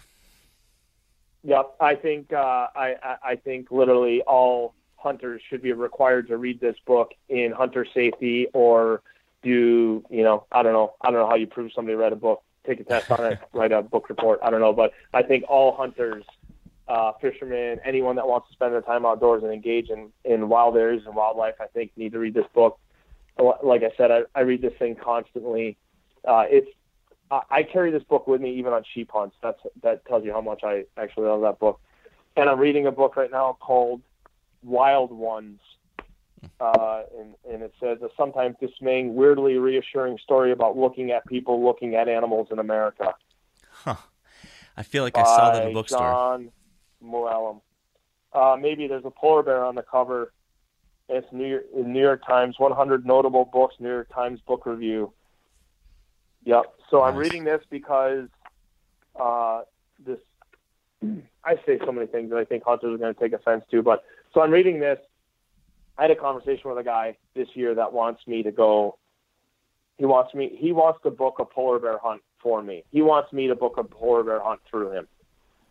And I said, I I don't know uh, how I feel about polar bear hunting. I said I would love to go polar bear hunting. I would love to see a polar bear. I would love to see the wilderness that that polar bear calls home. I just don't know much about what's going on with the polar bear. And he said, Well, what do you mean? I said, Well, I, I don't know. You hear from different news outlets that their habitat and their numbers could possibly be threatened. And he goes, Oh, that's hogwash. I said, Well, it very well could be. Very well could be. And uh, he said, I, I went on a polar bear hunt last year and I saw eight bears. And I was like, it made me chuckle because I was like, okay, great. You Right. saw eight bears. Devil's advocate, what if you saw the only eight bears in 500,000 square miles? I have no idea if you did or didn't. I'm just saying, what if for some reason there was a, a sow in heat and you saw all eight bears that live in that entire area? Whatever. Yeah. So I just said, you know, all I said to him was, if you talk to hunters, there's tons of polar bears. If you talk to biologists that are studying the polar bear, um, the data is inconclusive, I think, probably right now. And if you talk to quote unquote environmentalists, the polar bear are incredibly threatened and we may see them extinct or extirpated, if you will, in our lifetime.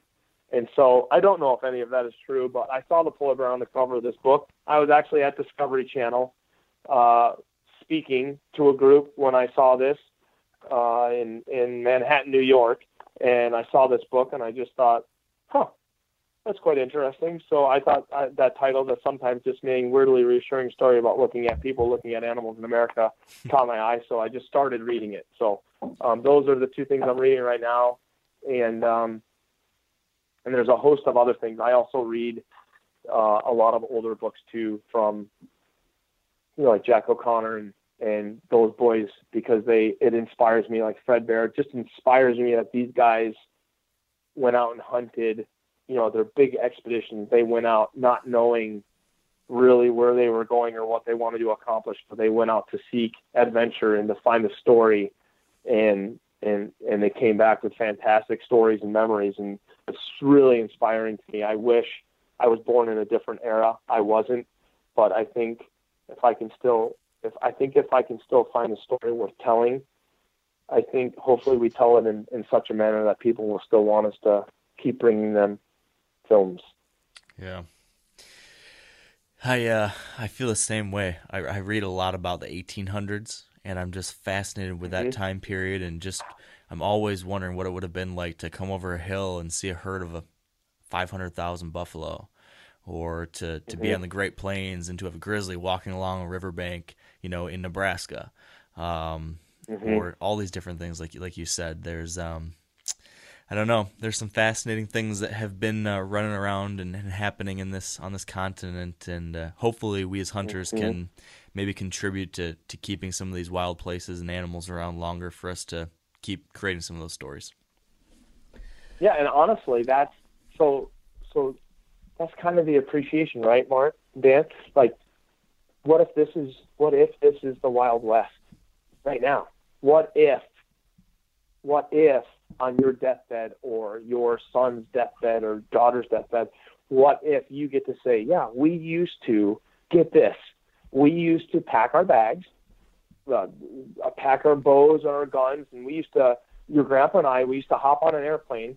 We'd fly up to, uh, you know, Whitehorse in the Yukon, and from there we'd hop on a little float plane. We'd fly into a lake. We'd climb up in the mountains, and, and we'd hunt Dall sheep. Can you believe that? Like, what if this is the Wild West for your children? What if this is really silly to think about, but what if your children are eating you know, canned goop meal replacement stuff because literally we have eaten ourselves out of house and home and everything is a tarmac or everything is covered in concrete or tar and really the wild places have have gone away. What if, you know, so that you know, try and even though we're not in the 1800s right now, I'm the same as you. I, I look at those days longingly or, or read about those days longingly. But you know, what if right now is our Wild West? Yeah, I hope not. I hope we can hold on to some of these places. I and- but I know what you're saying. I uh, that stuff and we like keep cranking out population. Yeah, we sure do. I've been in a weird, and I don't want to take us in a weird direction, but I've been in a weird kind of funk the last few weeks where, like, I just haven't been interested in writing about how to kill deer or talking about like tactics or you know all the stuff that I usually do on this podcast and on my website. I'm usually it's usually Mhm. strategy focused and all that kind of stuff. I can't stop thinking and I don't know. My mind is completely consumed with the future of this country and continent and like the wildlife and wild places. Like I'm just becoming so I don't know. If this stuff I love so much, I feel like there's so many forces Mhm. against it. There's so many different Mhm. people and things and just forces of, of civilization and stuff that are just chipping away at it, chipping away at it, chipping away at it. And it has been for a long Yep. time and it's just getting so much stronger every day. And I'm just like more and more Yep. feeling like I, I need I want to do something. I want to I just somehow want to feel like I'm somehow keeping that from happening or contributing and and uh it's just it's all I can think about. It's all I can read about. It's all I can like I don't know. I just uh I've just become more and more and I think I think many of us you just want to somehow give back to this thing that has given us so much. Um hmm I'm the same way. I'm the exact same way, and I don't. I don't even get. I don't even get consumed with the tactics and the strategies, and I, I try not to anyway. I mean, obviously, I, I do my very best to be successful, but um, I much more want to engage in the experience, and I much more want to be present in in in the wild places than than anything else. yeah. What were you going to say, Dan? I just said it's it's levels. I mean, it's just for me. I have goals in the whitetail woods, but I, for for turkey, man, I've killed a hunt. I've killed fifty tom turkeys. It feels like, and I don't even care if I kill another tom turkey in my life. But I do want to take my buddies out who have never hunted before and introduce them into hunting through turkeys. Uh, I want to I want to introduce my kids to turkey hunting and, and get them. Last year was one of the best hunting seasons or hunting turkey hunting seasons I ever had, where uh, the first day we got skunked. The second day, I called in a bird for my wife. She killed one. The next morning, I called in a bird for my stepdad, and he killed one. I didn't even fill a tag, but it was it was so awesome to be there and to enjoy that with other people. Where you know mm-hmm.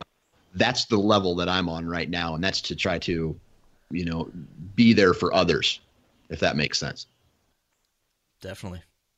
So true. Yeah, hundred percent. Yeah, that's very rewarding. It's a, it's a. I do the exact same thing. I love it. In fact, I like when I find a. I have a hunting lease here in Wisconsin. When I find a mature buck, um, ninety nine point nine percent of the time, I start calling my buddies that have never arrowed a big mature buck and trying my very best to put them on it because uh, it just uh, I just absolutely love it. Love love seeing them shaking in their boots. Love it's just incredible. I'm not quite there yet that I'm sending my buddies to shoot the mature bucks on my farm, but hopefully one day. one day I'll get there. Yeah, no, I, I hear you, but I, I, I kind of keep this, uh, I keep this property to myself, and I actually, I think I'm going to start filming on it next year because it's, uh, it's 153 acres and it's just your average little farm or average little hunting lease, and so I just kind of want to start filming on it to see what kind of crazy cool stuff we can capture and then just you know release some small shorts to show people like yeah, this is look what's in your backyard. Is that is that the farm that uh, that Ben Harshine from Huntera was over helping you out with some stuff on? Mm-hmm. Yep, Ben and I have done quite a bit of work on it, and um, and that's going to continue this year. And and um, we haven't had a chance to film uh, on it deer hunting this year, but um, uh, but it, you know everything's just becoming more mature and uh, from the plants and uh, the cuts that we've done and, and the deer themselves. Everything is just kind of uh, maturing, and so you know it'll be it'll be it'll be right for the for the experience when we finally get some time to spend out there. What can you give us a really quick, and then we're we're running out of time here, but um, can you mm-hmm. give us a quick rundown of what you guys did this year to try to improve the habitat there? Yeah, so it is. It was um, a 27 acre field in the middle of the property. It kind of has a big U shaped chunk of woods that goes all the way around it. Um, all of the woods, aside from some pine trees, all of the woods are late stage secondary growth. So a lot of maples, a lot of poplars, a lot of things that are um, 12 to 8 inches around with this big field in the middle that was, that did go back into um, rogue sod, if you will but a farmer came in three years ago and turned it into row crops, beans and, and corn. And so um, I leased the hunting rights three years ago. This year I leased the full land rights and the hunting rights.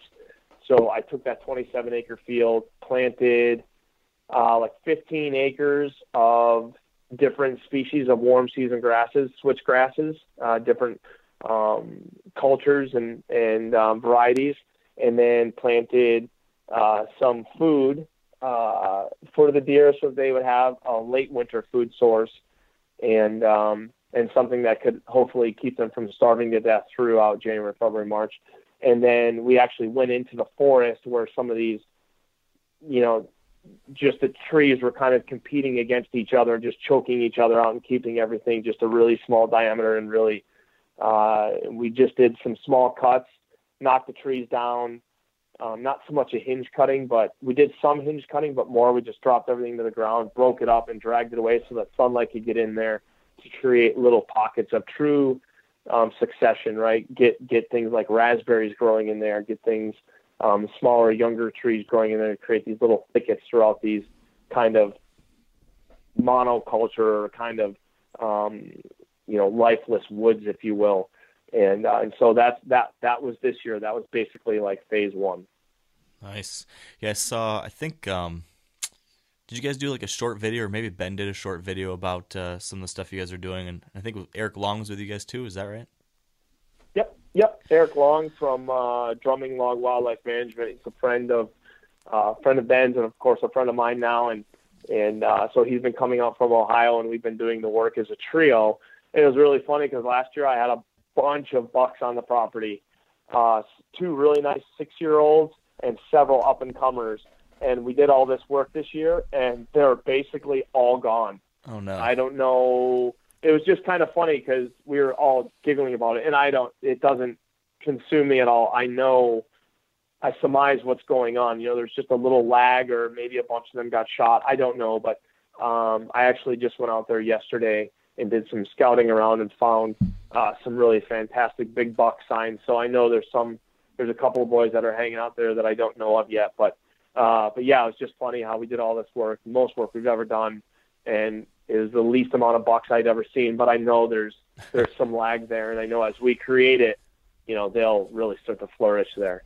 Yeah, that that is a really cool thing. Like you mentioned um, a little earlier, being able to improve the habitat and give back to a place like that, and then see the impact Mhm. it makes, see the deer using that cover and using that food, and Mhm. that that's pretty cool. It's very cool to see. And you know what's cool? is I, I I told Eric, I said, man, I've I've been on this property for three years now. I've never seen a snake, ever. I've never seen a turtle crossing the field. Seen very few frogs. Never seen a snake.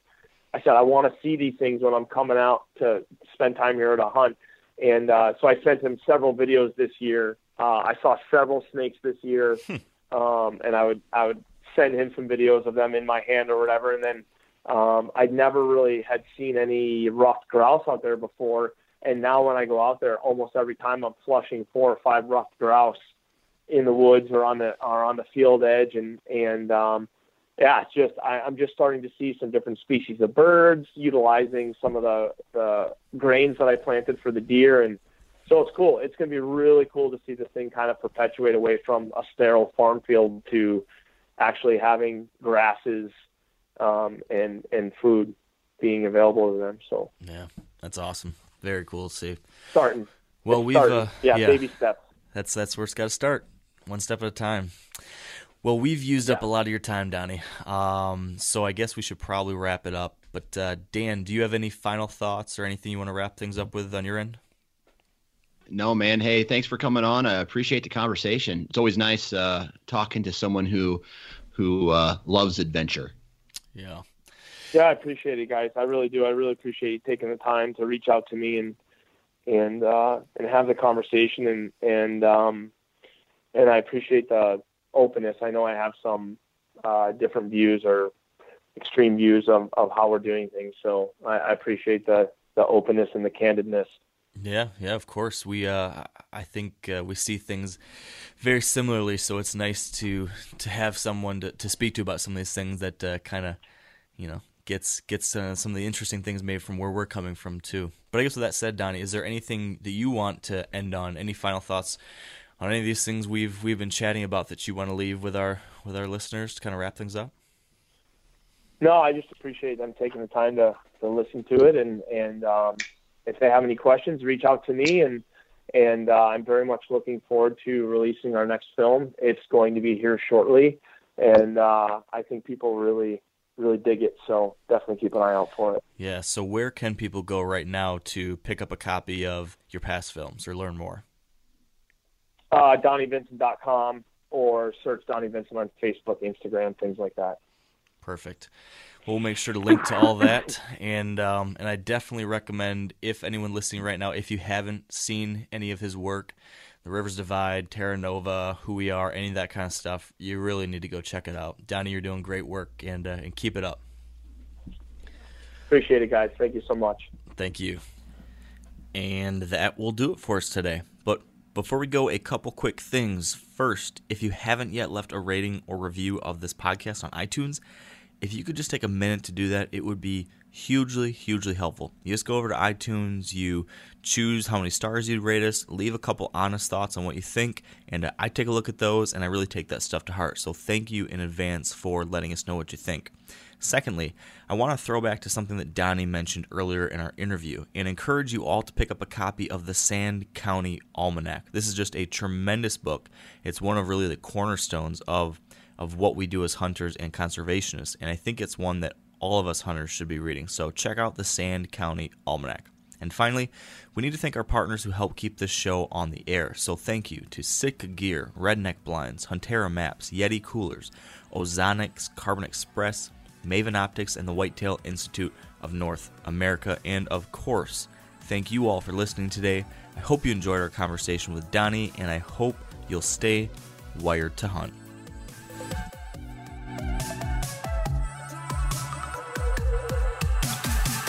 Hey, everybody knows Weber grills. I've been using Weber grills my whole life, and check it out. They got a pellet grill, the Weber Searwood pellet grill. Now, with a pellet grill, you can smoke, roast, and sear on the same grill. You can go from low and slow, okay, on smoke boost mode, or crank this thing all the way to a heat sear at 600 degrees. It's got a full great sear zone so you can put more food on the flame. Get fired up for your new Weber Searwood pellet grill. I'm sure a lot of you guys remember the old ceremonial hunting tradition of eating the heart out of the first animal you kill. Meat from those organs are among the most nutrient rich foods on the planet.